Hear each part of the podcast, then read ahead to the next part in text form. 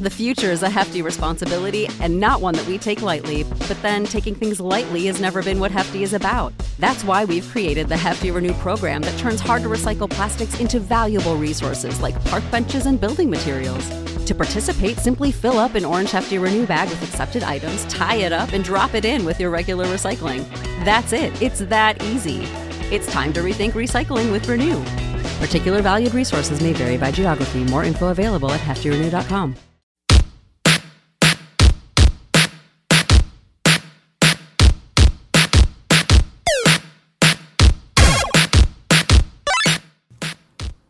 everybody, and welcome back to We've Got Mail. This is the podcast where you control the conversation right here at the critically acclaimed network. My name is William Bibiani. I am a critic. Everybody calls me Bibbs. Uh, my name is Whitney Seibold. I too am a critic, and uh, you, it's too bad you're not in the room with us, dear listeners, because William just did like a little sort of dancing flourish when he said, "We've got mail." He didn't just say it; he like added a little body movement to it. it I do that almost every time. I don't good- know. For me, sort I always imagine someone's watching and they might be bored, so gotta do something. It's like a fussy move you had there. But yeah, this is the uh, podcast where you control the conversation. We read your letters and we respond to your letters. You can write in anything you want, and we'll respond to that. You can write Well- in uh, criticisms. You can write in uh, insults. You can write in marriage proposals. We will read them all. Yeah, and uh, you know we don't have time to read all of them, unfortunately, but we read as many as we can. Uh, if you want to email us, the email is letters at criticallyacclaimed.net. And uh, yeah, as Whitney said, we're, we're pretty much an open book. Uh, so you know, want to ask us questions, ask for recommendations, take us to task for something, um, anything at all, really. The, the the floor is yours. So without any further ado, I'm not going to do the joke this time. Mm. All right, I do. Whitney, Yes. read us our first letter. All right, here's a letter from Daniel. Hi, Daniel. Uh, dear Bibbs and Whitney, in honor of Independence Day and Hamilton, which I'm watching right now on Disney Plus, uh, I thought I'd write in about the other less well-known American independence themed musical, 1776. Oh yeah. I'm curious if you've seen it, and if so, uh, for your thoughts, especially in light of Hamilton's very differently focused version of the same period. Uh, in case you didn't know, 1776 is about the debate over independence in the Continental Congress and the drafting of the passage of the Declaration of Independence.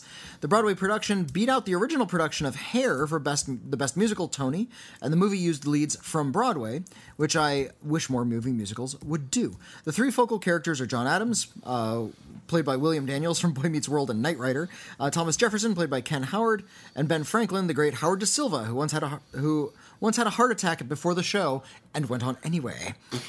That is hardcore. The show must go on. must go on. You know what? Must it? T- Go to the hospital. Were you afraid of your understudy? Like, come on. Where's the Where's the romance in your heart, William? My romance is at the hospital. Go to the Sac- hospital. Sacrifice yourself for your art. Uh, the songs are great, but what I love about it is that it would be a great play even without the songs because the dialogue and the dramatic ending are so good. After seeing the movie, William Daniels has always been John Adams to me and vice versa. He is a voice of nature in the role. Recent productions have emulated Hamilton somewhat by casting actors of color in some of the roles, and I'm curious what the upcoming Broadway revival will be like. That is, if Broadway ever opens again. Uh, anyway, curious if you've seen it and what you think. Uh, if not, I hope you'll give it a try. Interesting companion piece to Hamilton because they're in such different styles and focus on uh, different specific events, despite being set in the same overall historical context. Uh, thanks and keep up the good work. Sincerely, Daniel. Uh, I haven't seen it. Whitney, have you seen 1776? Hmm. I've only listened to the soundtrack of 1776. That's Okay. uh, you know we live in Los Angeles. Broadway is far away from us, Hmm. and uh, because we live in LA, we have the. Uh, LA versus New York rivalry Hmm. forever ingrained in our heads. Uh, I have nothing against New York. I've been there. I like it. New York is um, great. But uh, as as was stated on Futurama once, the comedians were all right. This place is different from LA. You're silly. Yeah. So uh, I I have not yet had the opportunity to take in a full production of 1776, including the film. Um, from what I understand, it's incredibly raucous, and I think it is pretty. Uh, I don't want to say sharp, but at least acknowledges slavery. Well, that's like it, it, it's it doesn't like the whole the whole second act is devoted to whether or not there should be slavery and what uh, Spoiler alert, there shouldn't. there shouldn't be, but we did it anyway. Isn't, isn't that what, the wonderful thing about America? He said sarcastically through gritted teeth. Um, Whereas Hamilton, I think we, we mentioned this in our review of the, the Hamilton stage production, how they kind of only give slavery a passing mention in a few moments. I think it's It's it's I'm- clearly declared bad, Yeah, I'm- but I'm it's not the focus of the play. I'm glad they all. they addressed it, but yeah, that they only addressed it in a few small moments was a little dissatisfying for people who wanted a broader look at that period. It's actually interesting to me how few motion pictures we have that are about the American Revolution, considering Hmm. it was kind of a big deal. I remember seeing the John Adams miniseries With, uh, with Paul Giamatti, right? Yeah. It's boring. oh golly, is it boring? It is like like they have they did not know how to make that interesting, and it's all about how he's this great orator, and you know Paul Giamatti is acting his ass off, but he's just not not making me interested. Uh, the two uh, uh, films that I think represent interesting opposing views of the American Revolution. Uh, the first one is the Mel Gibson film The Patriot, which is historic. Yeah, which is historical bullshit. That's the kind of Amer- that movie is, I think, loosely based on the life of this uh, one American revolutionary uh, called I think his name was the, he was the Swamp Fox. Like that was what his like special like code name was. Uh, who did like a lot of guerrilla war tactics Is that- and is that like Star Fox on Nintendo? Exactly like Star right. Fox. Thank you, Whitney. Thank you for all your help. Uh, but the problem is that the, the history of the American Revolution is so fucked up in a lot of different ways, and that you know the Americans weren't great. uh, in order to make a movie out of it, they have to so heavily fictionalize it that it no longer resembled the original guy. So they just changed everyone's name. There's two good things about that movie. One, it's really sumptuous to look at. Look at. It's a really it's- gorgeously shot motion picture. It, it's Roland Emmerich. He's just going to shoot the hell out of it. Uh, and uh, and two, Jason Isaacs, great bad guy. Yeah. Like really great evil bad guy, and like most of the film is Jason Isaacs killing one of Mel Gibson's sons after the other. Like not just one. That would have been enough for most movies. He Oh, kills like twenty sons. That's wonderful. yeah, it's great. Uh, the movie is absolute trash, especially historically, but it's not unfun to watch. The other. Don't, one don't that they I have like machine guns and stuff in the American I Revolution? vaguely recall. I know. I know they like really tried to action it up, and they showed people getting hit by cannonballs. Oh, and that stuff. was that was and, pretty yeah. hardcore. Actually, I'll give them that. Um, but uh, the other one that I actually think is one of the better films about the people from that era, even though it's not an American Revolutionary story, and it was a big film, was nominated for a bunch of Oscars, and nobody ever talks about it anymore. Is The Madness of King George? I was going to bring that up. Uh, it's an American Revolution story told from the perspective of England, and I was wondering if there were more uh, films about that period. I'd be very curious More British. British films from that period. Yeah, um, Yeah. Nigel Hawthorne, a very good actor, Oh, uh, yeah. late great Nigel Hawthorne, uh, played King George III. Uh, Mm-hmm. And during, uh, the during late great Ian Holm was in this as well. Oh yeah, and uh, other other Mirren and other and- British actors you might recognize. Rupert Everett and Rupert Graves. So yeah, your your brain is just going to be completely Dermot Mulroney and Dylan McDermott. Oh no, can't tell them apart. Uh, but yeah, it was about how uh, King George III was suffering from some sort of mental infirmity at the time when uh, the American Revolution was happening, and he was credited and took a lot of personal blame, like a lot of guilt, for essentially losing the American Republic. Mm-hmm. Uh, yeah. it was supposed to supposed to be a British colony, and they ended up becoming their own country. Yeah, we, and that- they lost a whole continent. yeah. Like, so boy, does he look like a total ass. And, and he's uh, meanwhile like falling further and further away from reality as his mental facu- faculties are leaving him. And they did figure out uh, because there was some evidence as to some of his symptoms. They figured out like what his actual ailment was eventually, but they didn't know what it was at the time. Yeah, it was just he was this just he was just mysterious- going crazy at the Yeah. time. But he's still king, so you Yeah, what do we do? We can't, can't like- vote him out or something. Yeah. There's no 25th Amendment. There's not even amendments yet. Yeah, it's a Uh, very odd situation, and it's a really interesting film. It's really well acted, Mm-hmm. and yeah, nobody ever talks about it. So if you want to see a really good film about that era, even though it's not about what was going on in America, Mm-hmm. that's damn good. So I hope everyone checks that out. Um, but yeah, no, it's just it's just weird to me. There's a lot of like TV movies I found, Yeah. like sort of the gods and generals. Although I think that was Civil War, but there's a lot of like But Gods and Generals of Civil War. but there's yeah. a lot of like there was that uh, AMC series um, Turn, which oh was right, that was about that was about a, was a double agent, Yeah, right? it Who was was, about- a British American double agent. Yeah, yeah, yeah, yeah, yeah. Um, better idea than it was a show. I watched the Hmm. first season. Okay. Not amazing, but at least it's out there and it's got a bit more of a contemporary look Even- at the war rather than that sort of spit shined kind of look we had in the old days. I find it really curious how infrequently we go to that period, and I think it's because there's not enough action. Uh, it's, it's a hugely significant time in terms of letters and philosophy, which is why I think Hamilton works so well. I, I mentioned in our review that because the lyrics are so dense, you get a good sense as to how important words are to the period. Yeah, Uh, and they really, really were. Like, they're actually like letters from people in the White House of from like the era of the founding fathers Mm-hmm. saying, "Yeah, we actually can't get any politics done because everyone's just running from room to room doing puns. right. Puns were big. puns were a thing. Puns were like, ooh, we could do puns now. Ridiculous. Well, and if, if you look at a lot of you know, literature and philosophy from early American, right, like in the first 50 years of the American Republic, there was a lot of really ambitious ideas going on. This was a new republic. Everyone was just exhilarated to have these new opportunities. And uh, while I think that's an exciting time to study and to read about, it's not exactly cinematic. And I think even the way they fought battles and combat at the time, they don't have the same kind of freewheeling looseness and a lot of bullets fired like in, say, World War II or the Right. Vietnam War. Which so is we why you more... got to do the Patriot and just gussy it up and make exactly, it exactly, Yeah. exactly. Or, or you know, if you do something like you know Braveheart or Spartacus, where there are these gigantic battle scenes, but there's weird, interesting things they were doing at the time because they didn't have guns yet. So we're gonna light logs on fire and roll them down a hill at you. We're gonna form, you know, form shields around ourselves and march in unison and poke spears out. Like the, the battle formations were, you know, really gory and fun to film. American Revolution was really relatively stead. I mean, not that there wasn't bloodshed. Yeah. It's Yeah. listen. There's a lot of interesting. You can't. You can't. no, no. There's a lot have of a battle like in Cold Mountain. It's actually it's it, it, George Washington actually like was like losing the war for so long, and then they turned it around again. There's stuff you could do, but um, yeah, no. I guess I guess that's why. I guess it's politically kind of just massively hypocritical, and there's no escaping that now. So it's hard to make it seem just you know, yay America, and also there were other. Uh, aspects. I've never seen 1776. Back to the email, I know people who have and who are actually huge fans of it, and I always mean to get to it, and then I don't. But I'll try.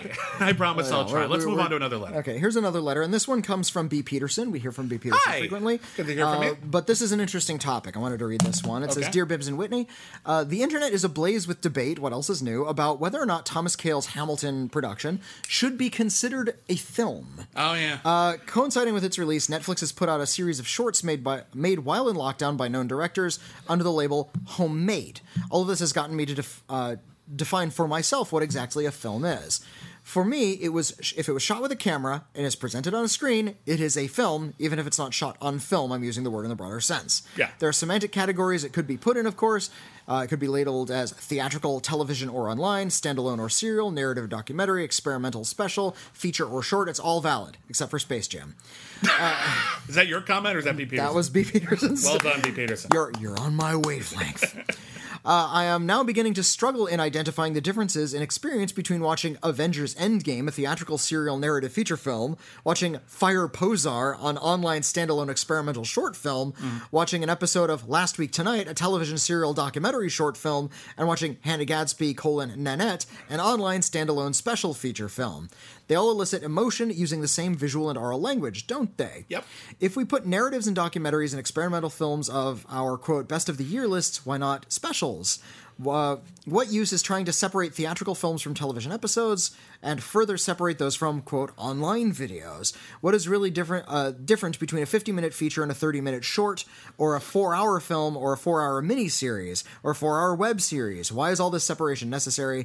Thank you, and see you in the next one. B. Peterson. Uh, that's a really, really great Yeah, question. that I wanted. I, I really wanted to read this letter uh, because we've been kind of banding about this idea a little bit in recent episodes of our numerous podcasts as to what a film is because we're living uh, through COVID and theaters are closed. Yeah, the old And- the old idea that if it plays in a theater, it is a film, and if it debuts on television, it's a TV movie, which is a mm. different thing, or if it's streaming, it's kind of straddling the line. And what it really all kind of throws together is all of these movies that were intended for theatrical viewing and then got sent to streaming services, whether they're Hamilton hmm. or Trolls World Tour or Scoob.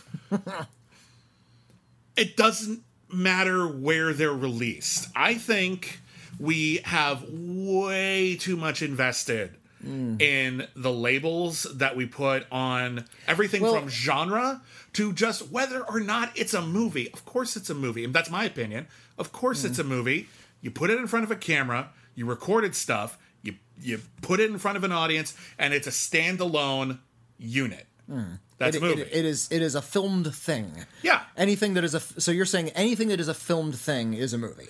I think th- no, no. I think there's one difference here. Hmm. I think there's the only difference that I really think is significant is whether or not the thing that you're watching is intended to stand alone or not. Okay.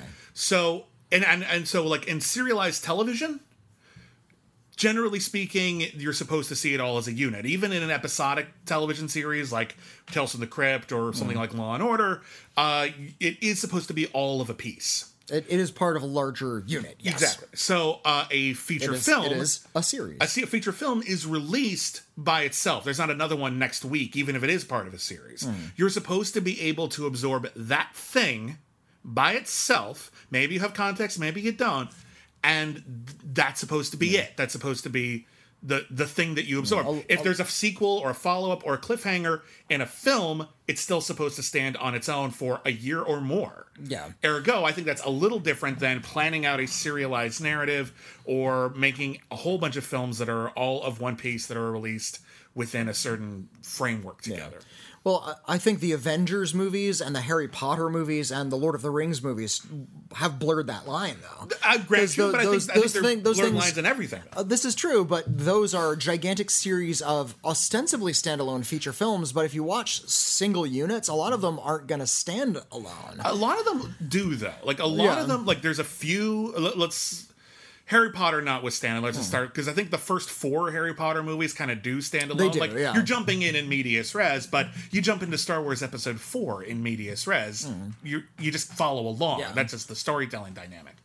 Um, I think the later Harry Potter movies, st- I don't even think they even like necessarily work as serialized narratives. They depend on you knowing They, the they, books. they work as footnotes, is That- what, how they work. That's where Um, you enter not just film or television. You enter this kind of new concept of Well, multimedia franchise. and and that's what I wanted to get at. This idea that not only do you have to have knowledge of the films that came before and Mm-hmm. after, but you have to be uh, have knowledge of the conversation around it, the the source material that it's based on. you had to have been playing Fortnite that exactly day. a Fortnite li- like a character in Star Wars was debuted in a game of Fortnite and so these big cross media enterprises are rather deliberately trying to blur the lines between cinema and other entertainments Mm-hmm. so their particular for lack of a better term property can be seen as just one gigantic multimedia blob. Yeah. And you can go you can face in any direction and consume it. And that if you're the owner of that thing, that's a good way to make money. Mm-hmm. But it also starts to blur the definition of what a film is. But when you look at something like Star Wars, Mm. for example, how Star Wars handles, handles being a multimedia franchise, where,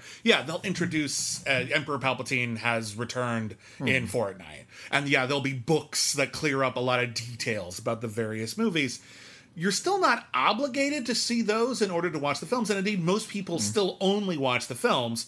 So aside from the opening title scroll, which gives you the gist of what's already happening, they do kind of stand alone yeah, yeah. and they're intended to stand alone at least for a while, like Mm-hmm. a significant amount of time. So I do think that's different than having a serialized television series where you're expected to see the whole shebang Yeah, yeah. within a shorter span. Yeah, and uh, there's also the the distinction between what counts as sort of a documentary film. You know, is a filmmaker infiltrating a space and documenting something, a la uh, Wiseman. A Frederick Wiseman documentary where he's just sort of a, a fly on the wall. He's he's not giving active interviews. He's just sort of observing. You are documenting. That is a documentary. Does something like last week tonight or the tonight or you know the daily show where people are sort of giving scripted lectures or uh, commentary to a camera does that count as a documentary because not necessarily that's scripted Well, it's also the news in a Yeah, way that's kind of very specific. so i think that it's also comedy Yeah. and i think first off when we come to genre distinctions like this Mm. uh, we've talked about this before i think we even talked about it recently uh the like this sort of like need for us to categorize this is a documentary, this isn't a documentary, this is a horror movie, this isn't a horror movie, uh, is, I think, very misguided. And I think what it boils down to is can you reasonably call it a documentary? Then I'm Yeah. fine with calling it a documentary. That's- can you that's the thing, reasonably call it uh, a horror movie? Then it's a horror movie because we don't have to find only one geographic place to put it in a video store anymore. they can just have, because well- very few movies, if any, exist only within one genre. Mm-hmm. Like look at Hamilton. It's a musical. It's a drama. It's uh, uh, it's a biopic. Um, hell, and if It's you want to look at it as a it's a- documentary, it is a documentary Well, it's because they documented the stage show. Or you could call it a concert film. Or you Uh, call yeah. it a concert. These are all perfectly reasonable uh, uh, descriptors. why do we need such a complex taxonomy? It's just the way our brains work. Uh, I think human beings are more comfortable with complex taxonomy. And I think the issue that's going on here is because theaters are closed and because, and we've mentioned this before, the medium through which you consume movies is the exact same medium through which you consume television and YouTube videos. You can just turn on one television and get all of these things. That the only distinction between these things now is purely aesthetic. It's it has a lot less to do with the technology with which it was made or its original venue if it had one or you know its original time slot or its the construction around it. All of these things are now of this gigantic video I don't want to say blob because I don't want to say I don't want to sound critical of this phenomenon, uh, but they are of just one gigantic chunk that's coming at you all at once. Well, yeah, but I, So, uh, so distinguishing is helping us keep things straight while we get used to this gigantic, massive sea change that's only happened within the last decade. fair enough, but I do think the time is past uh, for us to get over ourselves because uh, let's leave out the difference between uh, like a feature film and serialized television or short films because that's a matter of duration and how many chapters there are going to be released separately and do they exist as autonomous units. Let's ignore that for a second. Let's just look at a feature length film. Okay, Okay, let's look at something like Scoob. must we? Well, just for an example. yeah, yeah. that was supposed to go to theaters. That was the plan. That was the intention, and they would have done it if it wasn't for COVID. It ended up going straight to streaming. Does that make it a straight to video film? Does it even matter if it's a straight to video film? Because for me, and this is something that I've been a big proponent of uh, on our podcast, where we try to give equal weight to theatrical releases, straight to video releases, and even TV movies when we can make the time for them. Hmm. Uh, they're all movies. And if you say that only the films that get released in theaters are real movies, which I say with massive air quotes, hmm. it's incredibly arbitrary because the vast majority of the time of, a, of the life cycle of any film, it will be viewed at home. Hmm. Okay, Uh, look, look at something like uh, Christopher Nolan's Tenet, which they keep holding off. They really want to release it in theaters because it was uh, sh- filmed for theaters. Chris Nolan is very much uh, Proponent of that technology and yeah, that venue. th- yeah, yeah, to to an almost maddening degree at this point. But whatever, that's his prerogative. He can hold off and release it in theaters if he wants. But here's the thing: the, there will be people who see that movie in theaters. There will be more people who don't. Future generations, people who just miss it in theaters or are too nervous about the pandemic, and I don't blame them, will eventually see it at home. If the movie doesn't work at home, the movie doesn't work. like that's where it's going to live. So, does it really matter if it played in theaters for a couple of months? It, it matters to Christopher Nolan. Of course, it clearly. matters, Christopher Yeah. Nolan. And I think, and I still, for the record, I think that a decent movie theater with the proper lighting and and uh, uh. Projection sound, and, sound- yeah, a, any halfway decent movie theater is better than any home presentation. I still stand by that. It is still, I think, the best way to see a movie. Yeah. It is not, however, the only way to see a movie, and it isn't even the most likely way to see a movie. Mm-hmm. Because no one has the time to see everything, do they? and well, and especially right not right now. Yeah. And if we're looking into a future where there are fewer and fewer multiplexes, Mm-hmm. because it's looking like a lot of these theater chains are going to close down because of the, the pandemic, and we only have some second run theaters, we have a lot more repertory programming, Mm-hmm. and maybe a few gigantic movie palaces in big cities. Yeah. Then we're going to have a lot fewer films, aren't we? And I Probably. think, and uh, uh, I remember uh, when. Spielberg started to, to try to really draw the line in the sand. What is the difference between a film and a, and a TV show? And he said that f- all the films released on Netflix doesn't matter their length, doesn't matter their intention. Those are TV movies because they're released at home. And he was trying to uh, stand up for the theatrical experience, which a lot of filmmakers do, which a lot of critics do, because we value the theatrical experience. It's but it's my understanding, by the way, that Spielberg's take on that was blown a little out of proportion. Of course it was, and, a- and a lot of people, you know, started, you know, clutching their pearls over the, this definition he gave. And I think what he what is he was highlighting, and I think he was sort of lamenting the fact that you know films only belong in theaters and TV movies belong on TV, and I think he was openly acknowledging that we are actually going to have less movies.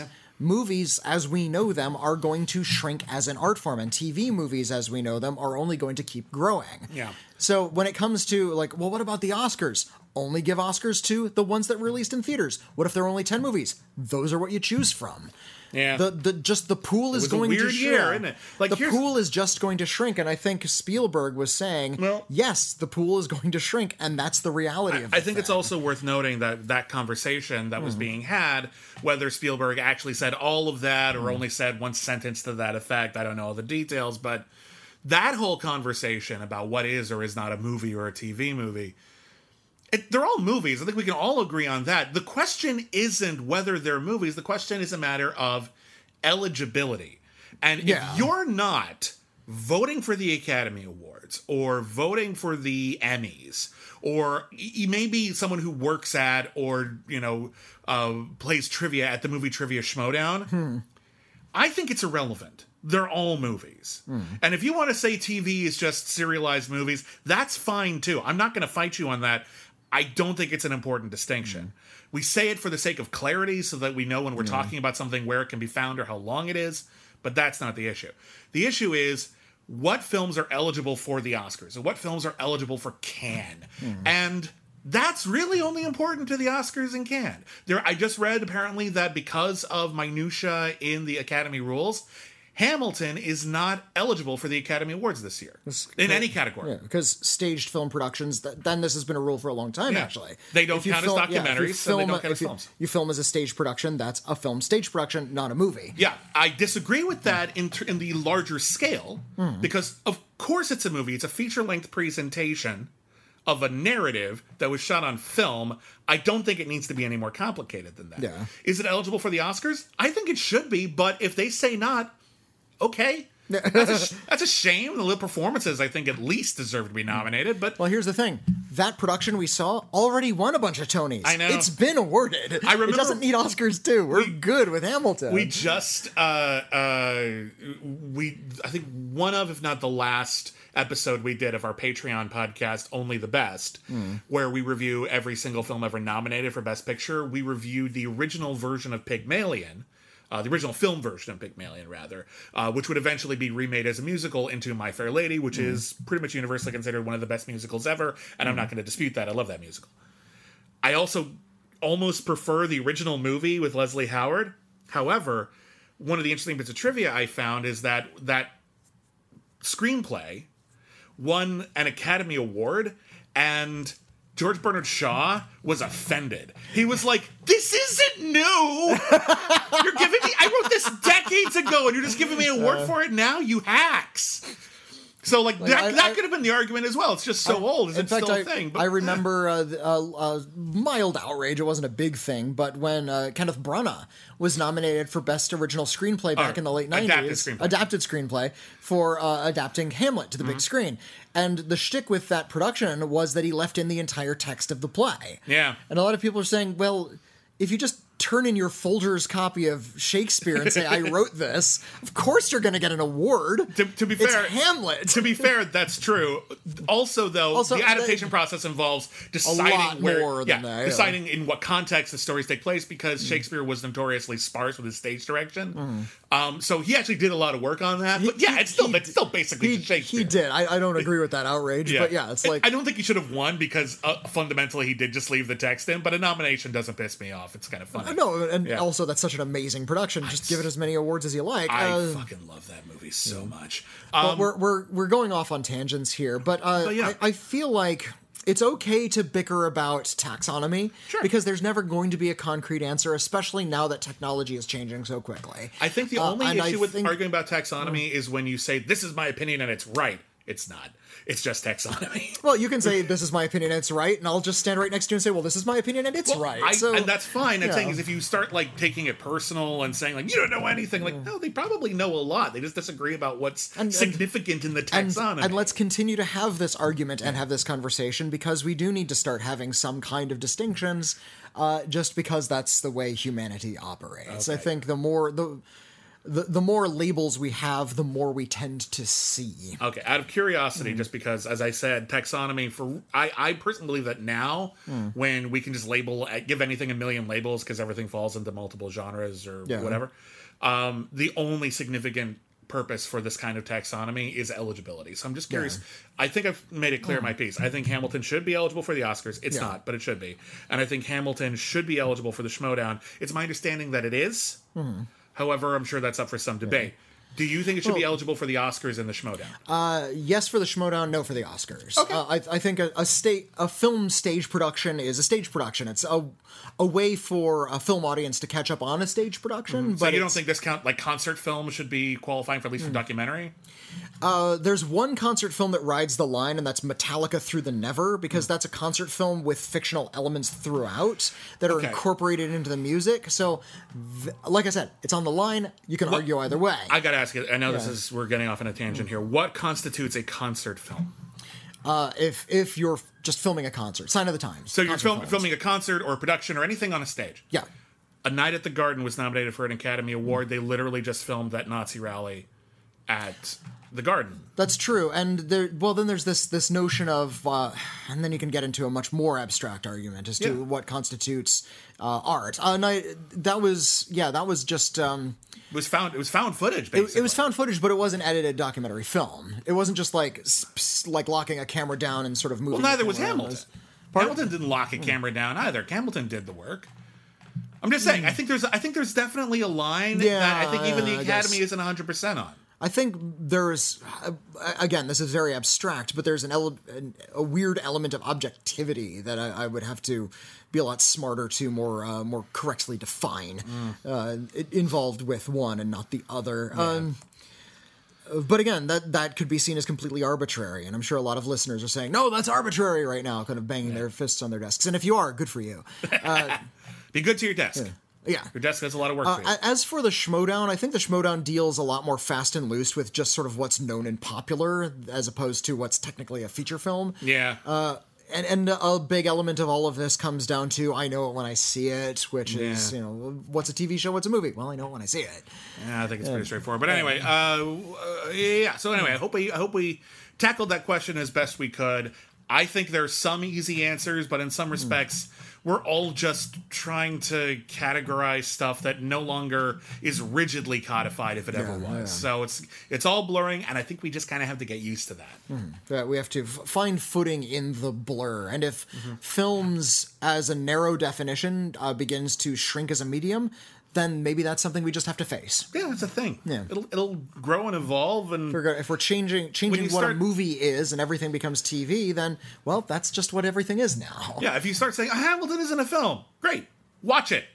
Watch it anyway. It's still good. Like Uh, eventually, your kids won't give a shit. They'll say it's a film, and it'll be fine. Let's move on. You think Gen Z cares? No. Uh, anyway, here's a letter from Justin. Uh, Dear Bibs and Rockmeister Paper Scissors. I like that. It's fun. Uh, Amazon's streaming recommendation engine hit me with the right thing at the right time. A movie called Supervan. Yay, Supervan. Seen Supervan? I've seen Supervan, uh, me which more. introduced me to the subgenre of van exploitation movies. the community standards for what PG meant in the 1970s is strikingly different. Uh, this PG movie has Charles Bukowski himself judging a wet T-shirt contest.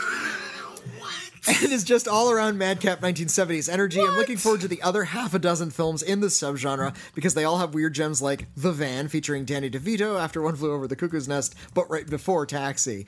Are you familiar with van exploitation, or do you have another micro genre that is worth checking out? Uh, best regards, Justin. So vansploitation, as I understand it, I have heard this term before. Uh, it's basically any movie in which a van drives the action. but basically, is there a van? Is it super important that there's a van? It's van exploitation. Rock on. Um, eh?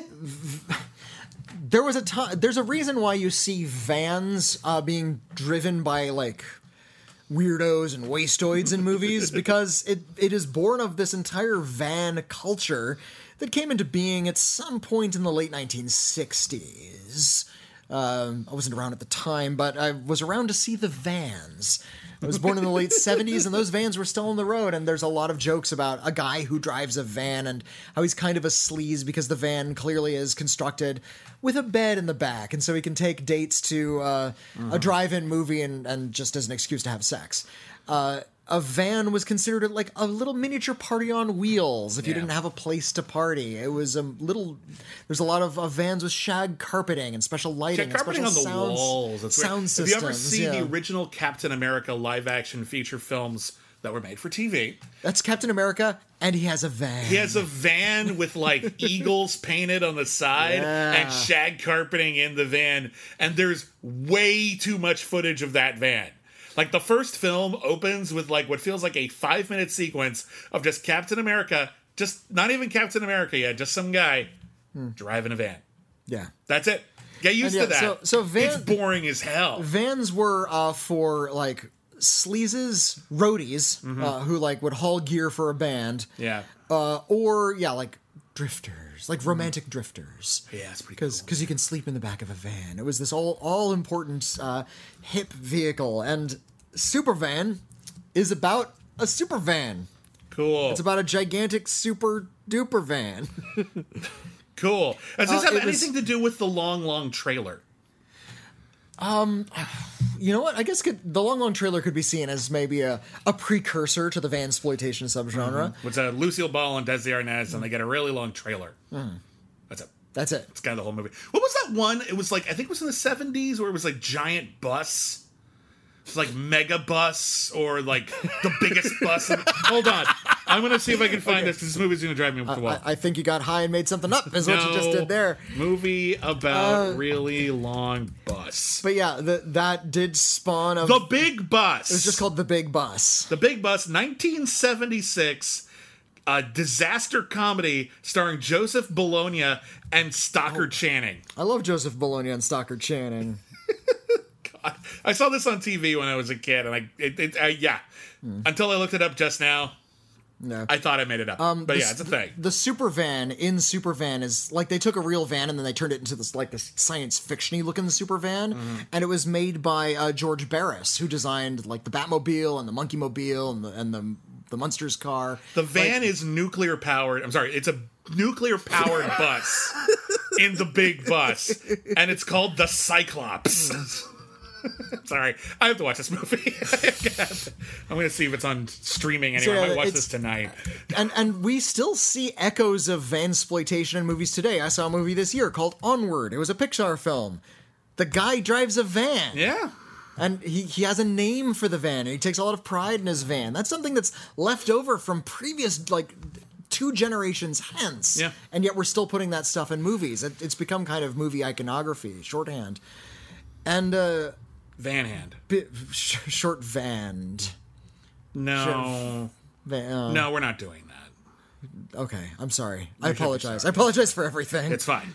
We all have our regrets. But yeah, I, I, I'm glad you brought up vansploitation because it's not something people talk about a lot because it's so weird. I love, please, please, please, if you find weird genres or weird whatever, hmm. we do want to hear about it. You know hmm. why? Because what other podcast this week is talking about vansploitation? Name one. Find one. I dare you. I love this podcast so much. Thank you, everybody who writes in. Whitney, read us another letter. right? Vansploit. Oh gosh, vans. Man. Did, did you ever drive in a van? No. No. I mean, I might have, but I don't recall with any distinctive All right. so and so. Here's uh, here's a letter from Benjamin. Hi, Benjamin. Hi, Benjamin. Uh, hello, Bibbs and Rockmeister Rockmeister M. Kuhl. R A W K Rock. Meister McCule is one word. Nice. Partially thanks to your show, I came to a realization re- uh, recently, without knowing it, that I'd become a huge fan of neo noir. Oh, cool. Uh, I looked at some of my favorite films and saw things like Brick Drive and Kiss Kiss Bang Bang, and it made me really want to dive into the rest of noir as a genre. This led me to re- uh, rewatching LA Confidential with my wife, which, modern revelations aside, is still a masterpiece of a film that we both loved watching. It's still so good. Like that, that's an. Awesome that screenplay. Um, knowing it was a book, and then I went and got the L.A. Quartet, the book series by James Ellroy that included L.A. Confidential and The Black Dahlia. Uh, after finishing the book, I was so excited that there was a film version of The Black Dahlia. Uh oh. Oh, no. Uh, that I had never heard of. No. And even more that it was directed by Brian De Palma. Oh no. No, Uh, it's not. No. It has an amazing cast of Josh Hartnett, Aaron Eckhart, Scarlett Johansson, and Hilary Swank. I patiently awaited my Blu-ray's arrival, and I was sure I had a new secret gem of a film coming my way. Sure, the reviews weren't great, but neo-noir is a niche genre in 2006. I was sure they just didn't appreciate it on the level I would. Then I watched the film. The first half was pretty good, but at the midway point, the train went off the rails and it was a slow, painful descent to the end. Not only did they gloss over some of the great story of the novel, but there were just some horrible choices that really changed the feel of the ending to the story. All of this is to say, what films have personally disappointed you the most? Oh. A movie where the source material was great and the director was the perfect choice, the cast was excellent, and yet somehow the total was so much less than the sum of its parts. Thank you so much for your wonderful work. Sincerely, Benjamin. Hashtag keep it 100 lives of Blackjack Savage. Well, the Black Dahlia comes to mind. Um, if you're Black- yeah, with it, uh, the Black Dahlia was it was a real life murder, Hmm. uh, famously unsolved, uh, and it was really gruesome. Just this woman's her body was found, and it was horrible things that happen. happened. I'm not going to ruin your day by going into details, but um, it's just one of those crimes that ends up sort of like becoming tied into a very specific era. Sort of And- like Zodiac in that regard. yeah, yeah, yeah. It's just this is the crime of Los Angeles of this sort of set of years, and so I, there have been other attempts, I think, to turn it into a film. James Ellroy is uh, very much an LA historian and also an LA mythologizer. Hmm. So it makes sense to adapt his novel. It makes sense to get Brian De Palma, who is not only at least hmm. can be a great filmmaker, but he's also very much obsessed with cinema and cinema history. So doing a story that takes place in Hollywood and a story that has connections to other movies thematically and otherwise. mean, I had to look up the neighborhood. She was killed in Leimert Park. Uh, the victim was named Elizabeth Short, but Yeah. she she was nicknamed the Black Dahlia because of the, the mo of the killer. Yeah, and uh, and she was an aspiring actress as well, so there were investigations into Hollywood and yeah, that movie just stinks out loud. It's just one of those ones where man, the you're right, the pieces were all there. Uh, there's a great story that uh, Bruce Campbell tells. Where it's mm-hmm. talking about how you know movies are more than just getting the right pieces together. There's a certain alchemy involved, and he Yeah. said, "What do you, what do you get when you take the writer of Jurassic Park and like the star of all of these hit movies?" Hmm. Oh, I've, I've, I've heard him gi- Yeah. give this. Yeah, it's like, Bas- okay, I, I have a pitch for you, and we're just going to construct something. Okay, we're going to make an adventure film. Good, good, good, good. It's the writer of Jurassic Park. Oh, great, great. This is really wonderful. And uh, what were some of the stars you ma- Yeah, mentioned? you got, you like- got like uh, Laura Linney and Tim Curry. yeah, like a really great and Delroy Lindo, and I'm going to be in it too. It's like, oh, this is great. You're making this wonderful movie. yeah. And uh, oh, and, and who's the director? Um, Oh, was it Frank? Was it Frank Marshall who did that? Was it? Oh, I'm trying to remember. I don't want to ruin the movie Yeah, because well, it's the punchline. Yeah, yeah, yeah. Uh, let me look It up the- was, Yeah, Frank it- Marshall. It was It Frank, was Frank Marshall. Marshall, yeah. it was produced by Kathleen Kennedy, and it was written by the guy who wrote the play Doubt and Moonstruck. Like the screenplay was written by that guy. The book was written by the guy who wrote uh, Jurassic Park, Michael Crichton, and the movie you just made is Congo. Congo sucks. And Congo was one of those ones that got built up a lot. too, yeah. Like, but it got built up a lot because Uh-huh. that was a good pedigree. And everyone was like, oh shit, this movie's going to be a big deal. And then you realize it's a stupid fucking story. It's not Michael Crichton's most interesting work. And the movie is, they tried, but it was really bad. It's a bad film. You made a bad film, Petey. um, yeah, I'm trying to think. There's a lot of movies that I think I was super excited about, but one of those elements wasn't right. Like uh, when M Night Shyamalan did Avatar: The Last Airbender. He called it The Last Okay, Airbender. yeah. I think that's one of the best TV series of the 21st century. I, I know you're a big fan. I know that there's a lot of things that that could that thing could have looked incredibly cool, and I know that say what you will about M Night Shyamalan, he's actually very masterful at putting something together visually. He picks a good DP, they work together. His stories are told in a very distinct visual style. Uh, I've liked or loved the way all of his movies looked, even the ones I don't like. Except maybe Glass, which just looks too cheap. But like seriously, The Village looks amazing. That's an amazing looking movie. Lady in the Water is gorgeously photographed. So I was like, okay, well maybe we can get like a handsome production with some cool fight choreography. And no, everything looks terrible and stupid. Like everything looks really bad, and the action sequences are are really disappointing, and ooh, that one, that one hurt my feelings. I'm sorry. Um, I'm trying to think what else. What else was like a massive letdown? Planet of the Apes was initially a letdown. The Tim Burton one. oh yeah, That was yeah. supposed to be a big deal, and there's still things in that movie I really like. Like the makeup effects are impeccable. Yeah. Um, and I kind of appreciate that they had a point to it, even though it's kind of awkwardly handled. But yeah, the movie doesn't work. Mm. Whitney, can you think of anything else that got your hopes up? I try not to get my hopes up about movies now, but when I was Um, younger, this happened a ton. Oh, Well, yeah. Amazing Spider-Man.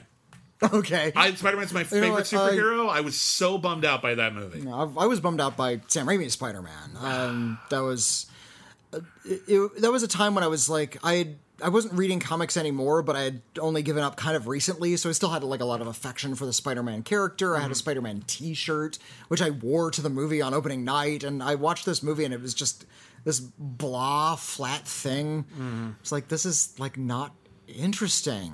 How did you take Spider-Man and make him not interesting? And why does the do how did uh, why why does the costume look so bad? I actually disagree with you on that uh, one. but- I like that movie a lot, but I see your point. Yeah, like you how how is it you sorry. you made you know like as soon as Peter Parker becomes Spider-Man he becomes like more boring?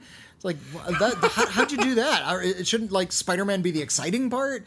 And yeah, I didn't like the costume design. I didn't like the pacing on that thing. And I, I. I saw it with a big group of friends. And it's like, okay, I, I get it. And I waited through the credits, and they all left. So because that was my habit.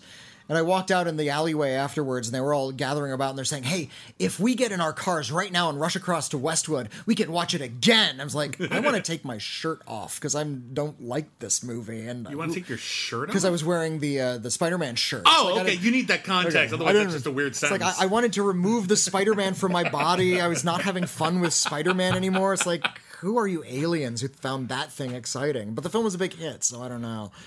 Um, yeah, what was? Oh, we recently uh, watched. Uh, a film version of from the 1930s of Romeo and Juliet, oh yeah. and that had uh, great cast. Yeah, it had uh, Norma Shearer as Juliet, who. I had recently fallen in love with. She's just such a wonderful actress, and uh, and was it Leslie Howard as Romeo? I think it was. Yeah, Yeah, it was Leslie Howard. So these are great actors playing Romeo and Juliet. They're you know I think a little too old for the roles, but whatever. I think they were significantly too old Uh, for roles. yeah, they're they're supposed to be teenagers, but they're, adults. Okay, They're like in their mid thirties. May- Maybe this is a new take on Romeo and Juliet. What would it look like if they weren't impulsive kids? What would it look like if they were adults and they knew that they were putting things in jeopardy? No, it turns out that was just a really shitty production. It's really bad. Yeah. It's it's like astoundingly bad actually. Like because he they, got they, they add scenes with like these comic sidekicks. Oh my and, god, yeah, Andy Devine, I'm sorry, he was never funny.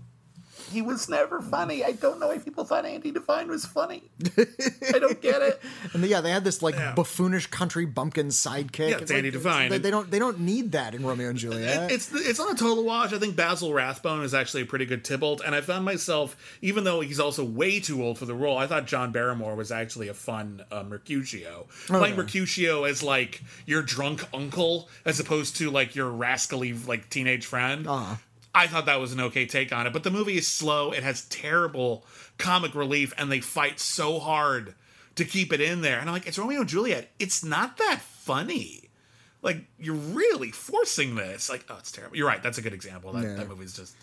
Well, I- I'm, I'm not a big fan of, of Romeo and Juliet, generally speaking, but I am a huge Shakespeare nerd. So uh, any production that I haven't seen before, especially a high end one that I finally got to catch up on, I was really looking forward to that one. Yeah. Uh, just because what can you do with Shakespeare? Turns out you can kind of whiff it. Oh, it's easy to whiff it. Yeah, yeah. But uh, I feel that way about a lot of Shakespeare movies, actually. It's like, oh, this one really nailed it. Kenneth Branagh has nailed it multiple times. Sure. He's also whiffed it a couple times. Love's Labor's Lost sucks. I don't know if it sucks. No, I don't it think. sucks. I think it's. I think it's a cute experiment. It's it's a fun idea, but it's just such a drag to get there there. are bits of it that I like so much that elevates the film. Yeah, Branagh's Love's Labor's Lost. He decided to set it in the 40s, and he decided to make it a musical uh, with nothing but like 1940s standards and musicals. Like Cole from, like, Porter and Irving Berlin Yeah, music. yeah. Yeah. Um, some of the musical sequences are really cute. Um, I, in particular, I like Timothy Spall's uh, "I Get a Kick Out of You." Oh, yeah, That's a fun bit. good. Um, but But um, Alicia, he let the actor sing. Alicia Silverstone, I'm she- Not a great singer. Not a great singer. not a great singer. I think she would admit as much. And uh, yeah, so that that one kind of wasn't on the ball. No, it's it's it's a failed experiment, but I think it's kind of a fun Mm. I, experiment. I forgot the so- name of the director, but that really uh, wretched Macbeth from like 2013 with Michael Oh, Fassbender. oh, God. Also really let me down. I don't know why people Mm. liked that movie so much. That movie, it, it's um, who was it? It was Justin Kurzel who would go on to direct Michael Fassbender in the even worse adaptation of Assassin's Creed. Um, that is a good looking movie, that Macbeth. I will not deny that. That's Mm. a cool looking film, but it's emotionally one note, and really only uh, uh, Marion Cotillard is bringing her whole A game to this. Yeah. she's really good in it. But ooh, that movie hurt my soul. I made my worst of the year list. That was bad. Anyway, we should move on. Uh, what's the next? What's read another letter? Hopefully, that gives you some examples of movies that disappointed us. okay. Um, let me find. You it. can do it. I was I was looking for a letter. Uh, this one was quite quite long. Um, here's a letter from Canadian Cam. Oh, hi. Hi, Canadian Cam. Uh, dear Wibbs and Bitney, uh, I've been a Star Wars fan for most of my life, and I've only recently gotten into Star Trek recently because of COVID. I watched all the Star Wars films numerous times and watched the Kelvin films, and I'm currently 22 episodes into the original series. I recently became a patron and I'm really enjoying all our yesterdays. Oh, thank you. for becoming a patron. Uh, Uh, if you're wait. new or don't know our Patreon, All Our Yesterdays is a podcast where uh, Whitney and I are watching and reviewing every single episode of Star Trek in production order. We're most of the way through season two of the original series, and we do a new episode every week.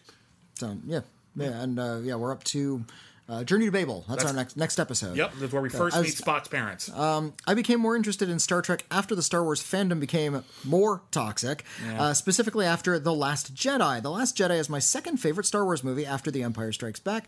I know it's a divisive film, but going after actors and creators and verbally assaulting them is never okay. Needless to say, I'm enjoying Star Trek a lot so far, and I now refer to myself as a Trekkie. I look forward to the many years of watching all the content Star Trek has to offer. Why do some people not understand you can like more than one sci fi franchise?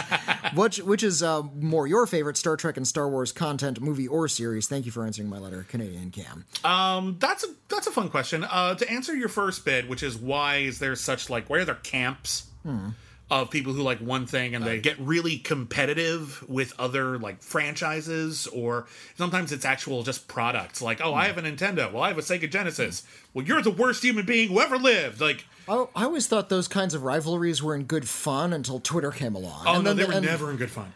Never once. No, when I was a kid, like a- was- people would I- fight each other. I had, like, an, I had a Nintendo. teeth. Some of my friends had a Gen- Genesis. And it's like, well, we're just having different experiences. No, no, no, D- no. Sonic is so much better than Mario. Whatever. I like I've Mario had, I've had hours of debates about Sonic versus Mario to an embarrassingly old age. I have had these debates, or at least witnessed them. And like the into your 30s, you're still having these conversations. we are. We're still talking about maybe not Sonic and Mario so much because Sonic isn't like the the sort of key figure in pop culture that he used to be. But in the '90s, he was the he was the other Mario and Mickey Mouse. He was like in the It could be. Ar- Pentaverate. I, I I don't agree with this, but it could be argued he has a better movie. I actually still haven't seen the Sonic the Hedgehog movie, okay. so I, I can't say that. But maybe. Um, but regardless, I think it boils down to two things. Uh, on one hand, there is a purely practical mercenary reason, which is people don't have necessarily the time to dedicate to learning everything about everything. So at some point, you pick your battle. And you say like, I'm gonna, I've dedicated so much time to Star Wars. I don't have time to catch up on 20 seasons of Star Trek. So I've seen what I've seen, and if what I've seen didn't make me want to watch more Star Trek, Star Trek must suck, or vice versa. That, Yeah. that it both works either way. The other thing is people are just competitive. Yeah, They yeah, are. it's- They, it's- look at people uh, deal with sports. Whether you're into you, you sports or not, team. people are You competitive. get you get into that tribalism thing pretty easily. Yeah, if you're not into a sports team, you're into a, a, a media franchise yeah, or, or a musical genre yeah, or yeah. something. Even within like bands. Well, I, I think the Black Album is great. Well, I think it's Kill 'Em All. How dare you? I Um, love when you ever get a chance to just know some. If you know someone who has totally different interests than you, ask them if you can see their Twitter feed. because the people different Twitter feeds are entirely different universes. And if I see someone I know who's like into not so much movies but like writing and knitting, you, knitting Twitter is a thing, and I assure you, they get just as heated. Every Twitter group gets heated about stuff that anyone else would go, "Who cares?" a, a lot of this stuff uh, it gets really heated in those like really like shit gutters of the internet like 4chan uh, where yeah, people actually do try to like deliberately harm people in the real world. Absolutely despicable. Because of these Despicable. stupid rival rivalries. Uh, don't go to 4chan. Just, No, just don't go. just don't go there. So that's where the, the most horrible bits of humanity. Sure, maybe there's some good things going on in there, but it's not worth it. Like if you have a playful rivalry and everyone's on good terms and you can just sort of talk about, it, I prefer Star Trek, I prefer Star Wars. Or- Let's have a debate. or if That's it, yeah, or if it's a heated debate, because I I've, I have to answer your question. I've been a Trekkie par excellence for my whole life, Mm-hmm. and I have gotten into plenty of uh, heated debates and arguments with friends, friendly Yeah. debates, uh, but you know heated. Uh, about which is the superior one. Why do we com- compare the two? Because the names are similar. That's really the only reason. Well, no, it's because they're they're science fiction franchises that kind of dominate the marketplace. There's a ton of different movies and TV series they- about yeah, both. they both, they both have a, a certain amount of clout. Yeah, they're just they're Hmm. they're as sci-fi goes, they're more popular and ubiquitous. And although there are other sci-fi franchises, n- very few of them have like the mainstream awareness that Star Trek and Star Wars do. Yeah, like it- that, it- they're the big two. I think I, it's I had. I had an old friend of mine who liked to describe himself as being sci-bi in that he goes both ways. Uh, Yeah. that, it wasn't that cute. Um, uh, yeah, I think Star Trek and Star Wars do, however, tend to attract different kinds of audiences, at least outside of like the Kelvin stuff, because Star Trek. Generally speaking, uh, tends to be a little bit more science based. It takes place in the future, so it's a little bit more uh, speculative uh, rather than uh, nostalgic. Uh, it tends to be a lot more intellect, character, and story driven rather than action driven, which is what Star Wars is. Star Wars is about, uh, you know, it takes its, its inspiration from old action serials and cliffhangers. So there is a lot of uh, to do in Star Wars. Yeah, whereas you can have a fascinating episode of Star Trek Mm-hmm. in which actually very little happens.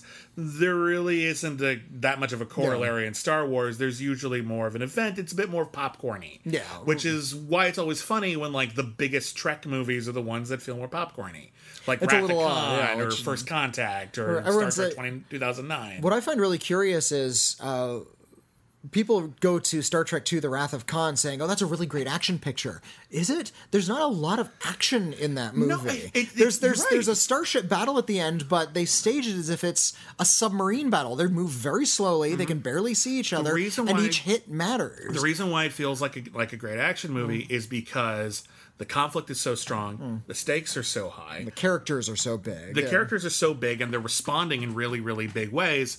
Uh, and yeah there's only like the one really big action sequence and it is played very differently than almost any other action sequence of the era. But it feels like you went through this big epic journey in battle Hmm. one of our favorite adventure movies from the last 20 years is master and commander the far side of the world Oh golly, yes. it's an incredible adventure. There's only like two action sequences in it. But they it but the reason why it feels such like such an adventure is it earns it. So every once in a while, Star Trek will indeed do an action-packed thing. They'll do a Balance of Terror episode of the original series, which is still one of my favorite uh, ones. They'll do a First Contact or Star Trek 2009.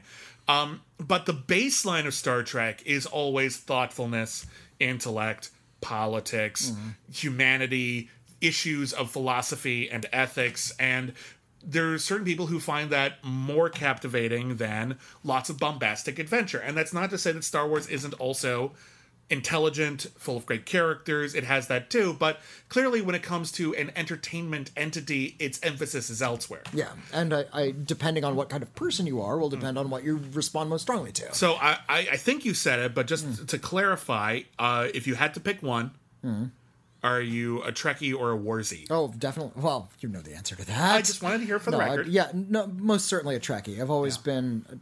I, I.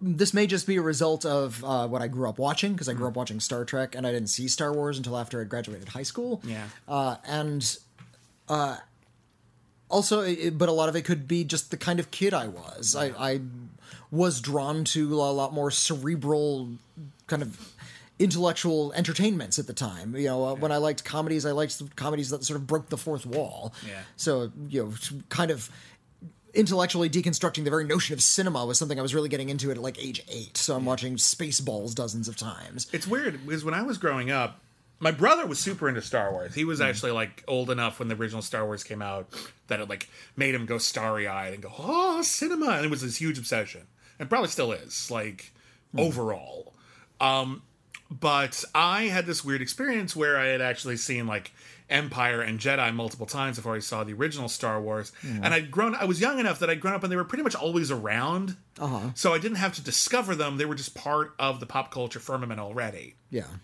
Um, and then Star Trek was always around too. Like I was young enough when Next Generation premiered that it didn't really like blow my mind. It was just another thing that was on TV that I liked.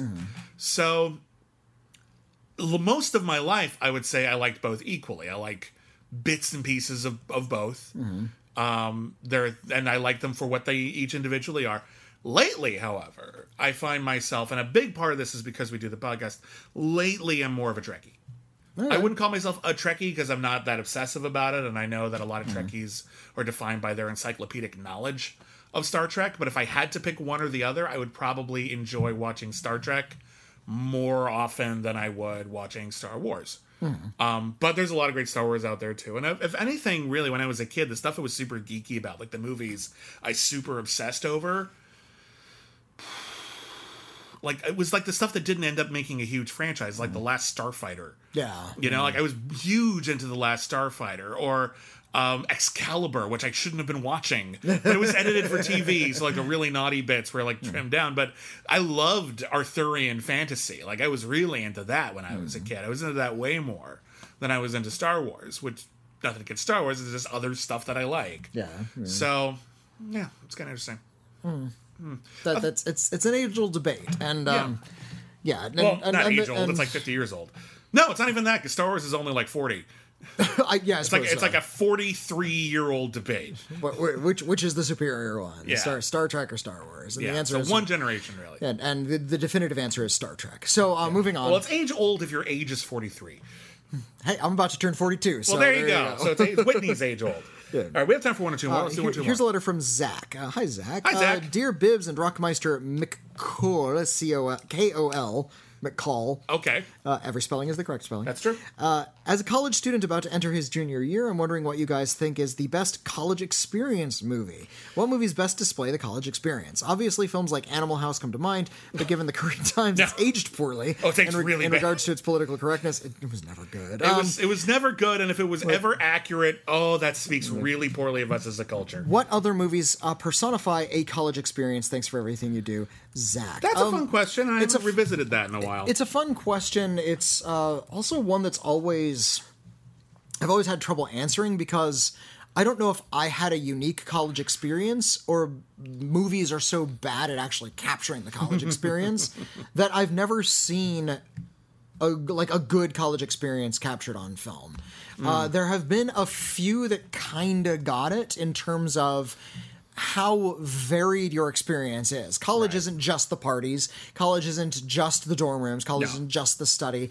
It's this huge amount of things. You know, you're going out and you're learning new things. You're dates. In some cases, you might be dating seriously for the first time. Uh, you're you're going into classes, and the classes are actually kind of exhilarating if you're going if your teachers are doing it right. Uh, you're reading new kinds of books. You're having new kinds of conversations it's this great time where things are really kind of exploding and i think it's such a varied experience that it's hard to write a film about that Yeah. because a film well, it's hard to write. It's hard to write like, like a- the a ultimate fiction- film about. yeah like a, a fictional two and a half hour feature like fictional feature Mm-hmm. about the college experience so uh, when it comes to capturing the college experience only a few films have really kind of gotten a good taste of it and they're kind of random scream 2 kind of kind of gets it Take out the murders, and it's pretty spot without the on. murders, but yeah, all of the college stuff, like where they're going to hang out, the kind of conversations they're having, the age they are, the freewheeling. Nobody's in the same place at the same time. I think Right. that's a really important part of the college experience. It's like I'm going to go to college with all of my friends. Great. Are you taking the same classes? No, we'll never see each other. It's true. and and, the the, and uh, Sydney, uh, the main character of that movie, is in a, a, pr- a play, and so she has this weird relationship with her uh, with the director and also with the material in the play, and she's actually studying, and it becomes a big important. Well, a lot of of her it is life. about balancing issues where like I have to balance my life and There school, and that's There hard to do. Yeah. That's hard to capture in a film. Another film that did it of- at around the same time, and nobody remembers this film. Hmm. Uh, it's it's uh, Katie Holmes' film called Abandon. Do you remember Abandon? I remember when it came out, but I didn't see it. Yeah, um, I saw it Uh, it's not remarkable. Okay. But it does have that idea of It feels like college. yeah, it feels like college. Yeah. That you're there's actually here's the thing, study. There's studying going Yeah. on. I, I see a lot of films about quote the college experience, and because of Animal House, Yeah. a movie I loathe, by the way. Yeah. I've never liked Animal House. I like the parade. Hmm. That's it. yeah. The parade is funny. Hmm. There's maybe a couple funny lines in the middle. I used to be told I had to like Animal House, like it was expected of me. Yeah. And yeah, I've never quite clicked with it. And I finally came to the realization the last time I watched it that no, this movie's just terrible. Like, I know it's influential, but it's not good. Um, I have a few examples that some of them are well known and some of them are not. Um, Oh, Abandoned is a Stephen Gaghan film. yeah, it was, uh, I think it was his directorial debut after he Yeah, did Traffic. Um, so um, you already spoke to some of the issues here. Uh, the movie that I think of, and I haven't revisited this one in a while, but I'll bet it holds up pretty good. Uh, is a almost completely forgotten 1989 uh, sort of romantic drama called Gross Anatomy. Oh, I've seen Gross Anatomy. Yeah, that's a good one. it's- Daphne Zuniga. Daphne Zuniga yeah. and Matthew Modine, Matthew Modine. and they're uh, they're pre med, and they're just uh, uh, taking their classes, and they're trying to balance studying and school. And th- there's like that really good scene in um, Good Will Hunting, which isn't a good college movie because they get all the college stuff wrong, but like where. Matt Damon good- is like good movie I, I like the movie. It's just it does it's not great about like psychology and stuff. It's just it's a good character piece. Um, yeah, but uh, there's a bit where Matt Damon is trying to romance Minnie Driver, and they're really cute together and they have good chemistry. Um, and she's in college and she's studying to be a doctor, and he wants to hang out with her, but she says she has to study and just do her homework. So he does her homework for her, and she she says that's cute and does it like you know she goes to, with with him once. I'm sure she did homework herself, but like the second time she he does it, she's like you know I need to know this, right? like I'm a doctor, like I'm going to need to be able to recall this information in order to save lives. It's college. This isn't high school where half of the shit you're not going to need. I need literally all of this memorized in my brain for the rest to of my life. doctor, yeah. Gross Anatomy is one of the very few college movies I've ever seen which actually appreciates and understands mm. that. And they even like some of the better scenes are about different studying styles. Mm. You know, where Matthew Modine, like Daphne Zuniga's like pulling her hair out trying to memorize a whole book, and Matthew Modine's just like, if it's in boldface, you got to remember it. if it's not, you can ignore it. You just forget all about it. Um, so that's a good Yeah, one that no one that talks is a good about. one. Um, in terms of like raunchy college comedies that deal a lot with parties, Yeah. Revenge of the Nerds was a big hit at the time and has aged incredibly poorly. Oh, it's despicable now. Yeah, it's- it, it- it always should have been, but yeah, Yeah, you can't um, watch it now. But another film in a similar vein, which is actually about smart kids who worry about study, is Real Genius. I was just about to say Real Genius. Yeah, uh, Re- Real Genius, vastly superior movie, has aged better. Actually, Yep. is about things that are topical today. Uh-huh. And it's really funny. It's really funny, and Yeah. the the premise is it's about a, a essentially a dorm on a certain college campus full of all of the, the gifted students. Yeah. they're all in- actually- insanely insane geniuses, but at the same time.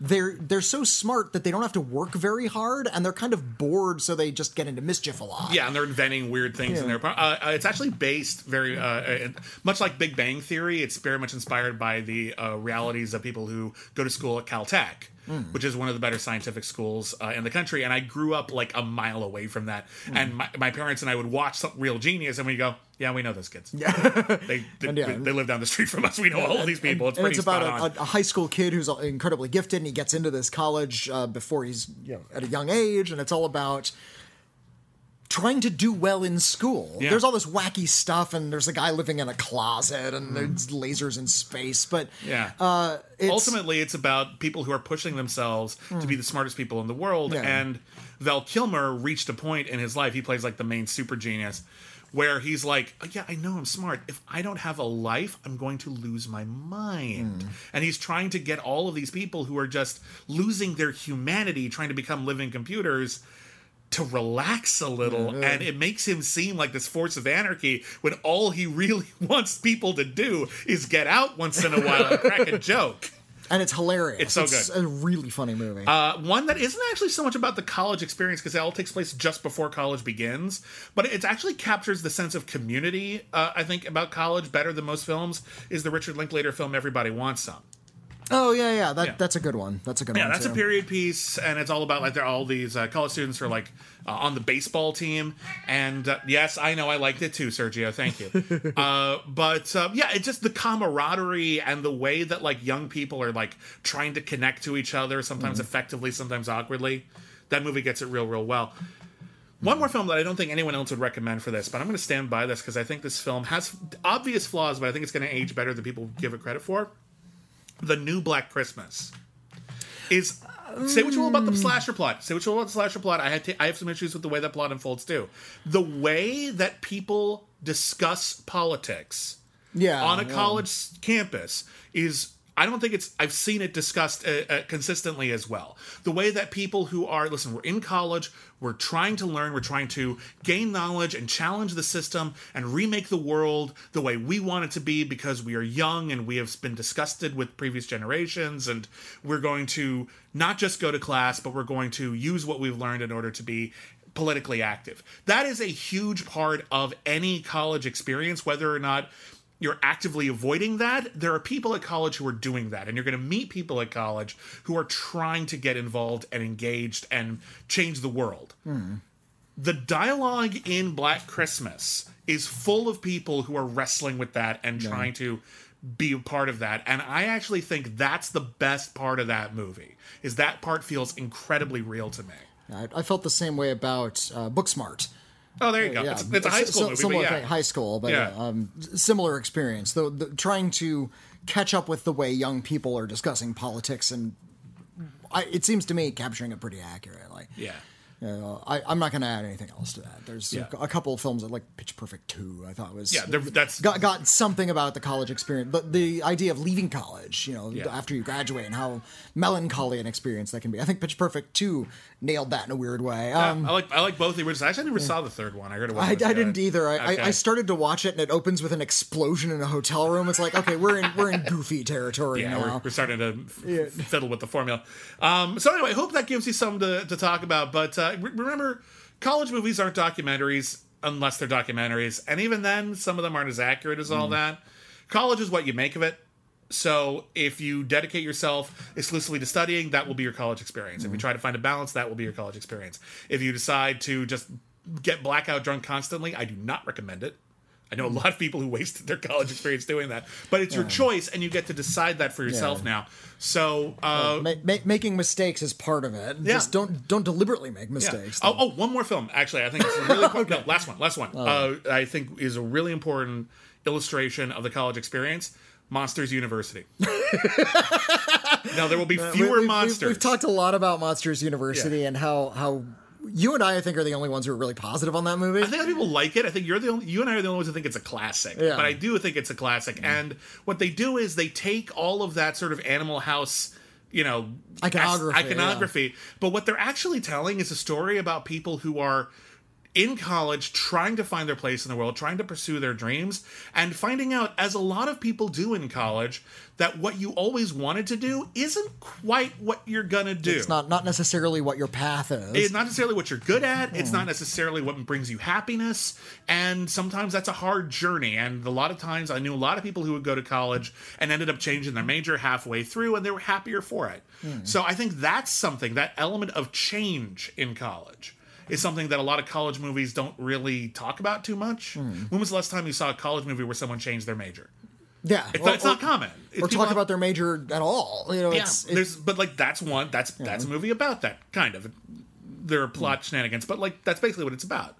So that's another one that I think actually understands the college experience, even though it's not actually showing you obviously the college experience because it's a bunch of adorable monsters.